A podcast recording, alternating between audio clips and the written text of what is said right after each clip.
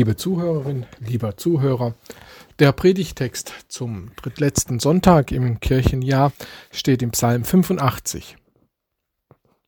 Herr, du bist doch in der Vergangenheit deinem Land gnädig gewesen und hast die Gefangenen Jakobs befreit. Du hast in der Vergangenheit doch die Untaten deines Volkes vergeben, ihre Sünden vor deinem Angesicht verschwinden lassen. Du hast doch in der Vergangenheit deinem Zorn Einhalt geboten und dich abgewandt von der Glut deines Zornes. Hilf uns auch nun, Gott, unser Heiland und Retter, und lass von deiner Ungnade über uns ab. Willst du ewig über uns zürnen? Willst du deinen Zorn über uns walten lassen ohne Ende? Willst du uns denn nicht wieder ein neues Leben mit dir schenken, dass dein Volk sich über dich freuen kann? Herr, zeige uns deine Gnade und lass uns deine Nähe und Zuneigung erfahren. Ich will hören, was Gott der Herr zu sagen hat. Er verkündet Frieden seinem Volk, denen, die ihm die Treue halten. Sie sollen nicht in ihre alten Fehler zurückfallen. Eins ist sicher. Er wird allen helfen, die ihm in Ehrfurcht begegnen. Seine Herrlichkeit wird wieder in unserem Land wohnen. Dann werden sich Güte und Treue begegnen und sich verbünden. Dann werden sich die Gerechtigkeit und der Friede küssen. Treue wird aus der Erde sprießen und Gerechtigkeit wird vom Himmel herabblicken. Der Herr selbst wird uns mit Gutem beschenken. Unsere Felder werden reiche Ernten bringen. Ja, Gerechtigkeit wird dem Herrn vorausgehen. Ja, sie wird ihm den Weg bahnen und bereiten. Wie können wir Hoffnung schöpfen? Die Nöte dieser Welt rücken uns mehr und mehr auf den Leib. Nicht nur die weltweite Pandemie, die kein Ende nehmen will, wäre hier zu nennen. Der Klimawandel fordert ein persönliches Umdenken von einem jeden unter uns, und die Zeit dafür wird knapp. Die zunehmende Inflationsrate schwappt nun auch in unser Land, und 25 Prozent der Mieter in Deutschland sind von Armut bedroht. Wie können wir Hoffnung schöpfen? Der Frieden ist massiv bedroht durch die Großmächte China, Russland und USA. Da traut einer dem anderen nicht über den Weg. Wir schlittern wieder in einen kalten Krieg und in eine Rüstungsspirale. Schwierige Zeiten, Notzeiten. Wie können wir Hoffnung schöpfen? Dazu mag auch noch persönliche Not an Seele und Leib kommen. Wie können wir Hoffnung schöpfen? Nun, indem wir uns an Gott wenden, ihm die Not schildern und um zwei Dinge bitten. Zuerst, wie es der Beter macht, mit der Frage an Gott, willst du deinen Zorn walten lassen ohne Ende? Können wir heute noch vom Zorn Gottes reden? Was versteht die Bibel unter Gottes Zorn?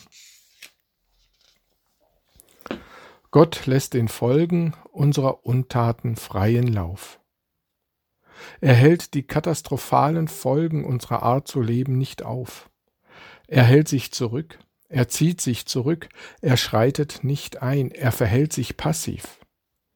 Pandemie, Klimakatastrophe, kalter Krieg, all das kommt ja nicht aus dem Nichts, es sind Folgen unseres Lebens, unserer Taten, unseres Handelns, unserer Entscheidungen.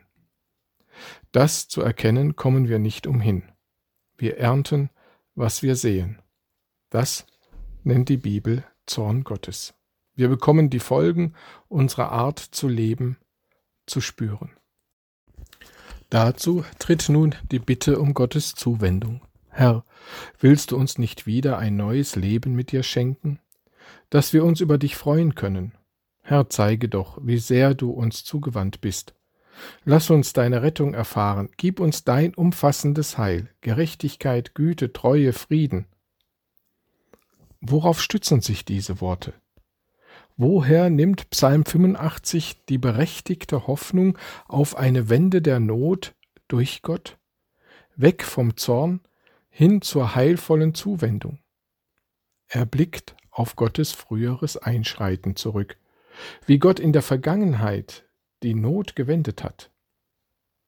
Die Heimkehr aus dem Exil in Babylon verdankt Israel dem beherzten Einschreiten Gottes.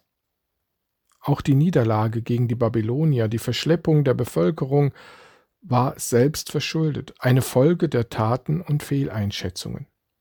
Lieber verlassen wir uns auf die eigene militärische Stärke als auf Gott.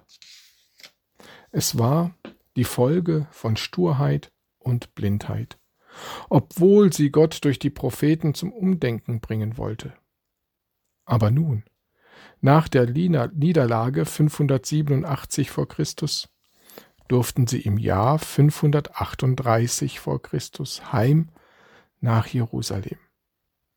Das erkannten die Verschleppten nun als Heilstat Gottes an, wie sie im Nachhinein auch die Niederlage nun als Zorn Gottes erkannten, der den Folgen ihrer Untaten freien Lauf ließ, und damit erkannten sie, dass das Exil selbst verschuldet war. Aus dieser Hilfe Gottes in der Vergangenheit schöpft der Beter vom Psalm 85 Hoffnung, Zuversicht, dass Gott nun aktuell in der aktuellen Not auch helfend einschreitet, die Not wendet, rettet, sich den nicht unverschuldet Notleidenden zuwendet.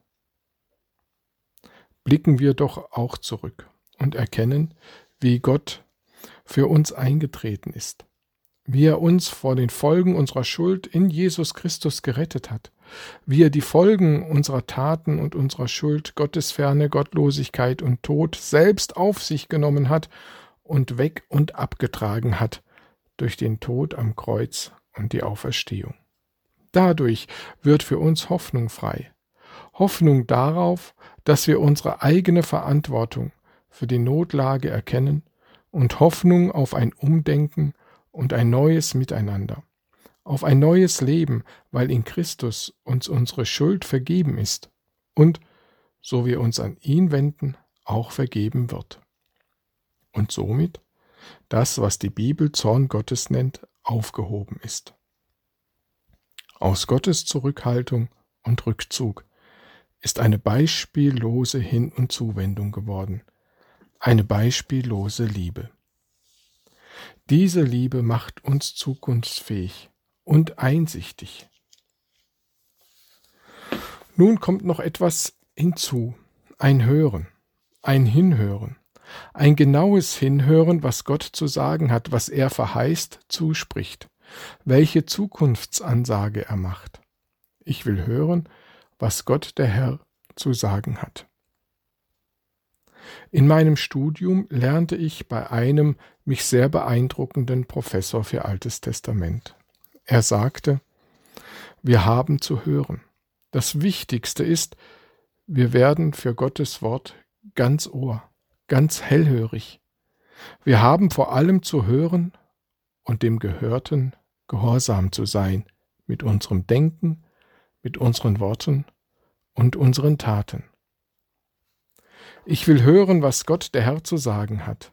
Er verkündet Frieden seinem Volk, denen, die ihm die Treue halten. Ehre sei Gott in der Höhe und Frieden auf Erden bei den Menschen seines Wohlgefallens. Sie sollen nicht in die alte Unvernunft zurückfallen. Ganz sicher wird er allen helfen, die ihm mit Ehrfurcht begegnen. Seine Herrlichkeit wird wieder im Land wohnen, er und sein Wort werden wieder Gewicht haben. Dann verbünden sich Güte und Treue. Dann küssen sich die Gerechtigkeit und der Friede. Treue wird aus der Erde sprießen und Gerechtigkeit vom Himmel herabblicken. Die Beziehungen zwischen den Menschen untereinander werden nicht mehr von Misstrauen, Gier, Geiz und Gewalt geprägt sein.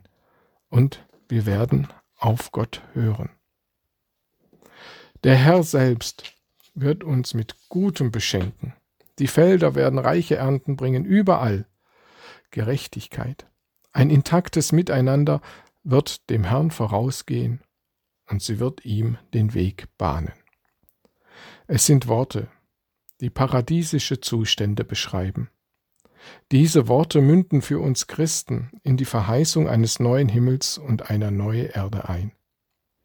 Aber diese herrliche, schöne, wunderbare Zukunftsmusik ist für uns durch Christus jetzt schon zu hören und sie wird uns jetzt schon beeinflussen und dazu ermutigen, dazu bringen, uns die Kraft schenken, uns für das Ende der Nöte einzusetzen, die uns zurzeit alle einschränken, quälen, peinigen und bedrücken. Gottes Worte ermutigen uns, dieser Zukunft entgegenzugehen, uns mit unserem Denken, Reden und Handeln an dieser Zukunft auszurichten und sie für unser Leben als Maßstab zu nehmen. Eine Zukunft, in der Gerechtigkeit und Frieden ein Liebespaar sind, Hochzeit halten. Dieses Fest ist uns angekündigt, und wir können uns mit Vorfreude darauf vorbereiten, indem wir beten um eine Wende der Not, indem wir auf Christus blicken, indem wir mit ihm leben, indem wir Gottes Wort trauen. Und aus diesem Vertrauen heraus entsprechend zukunftsorientiert leben und handeln. Amen.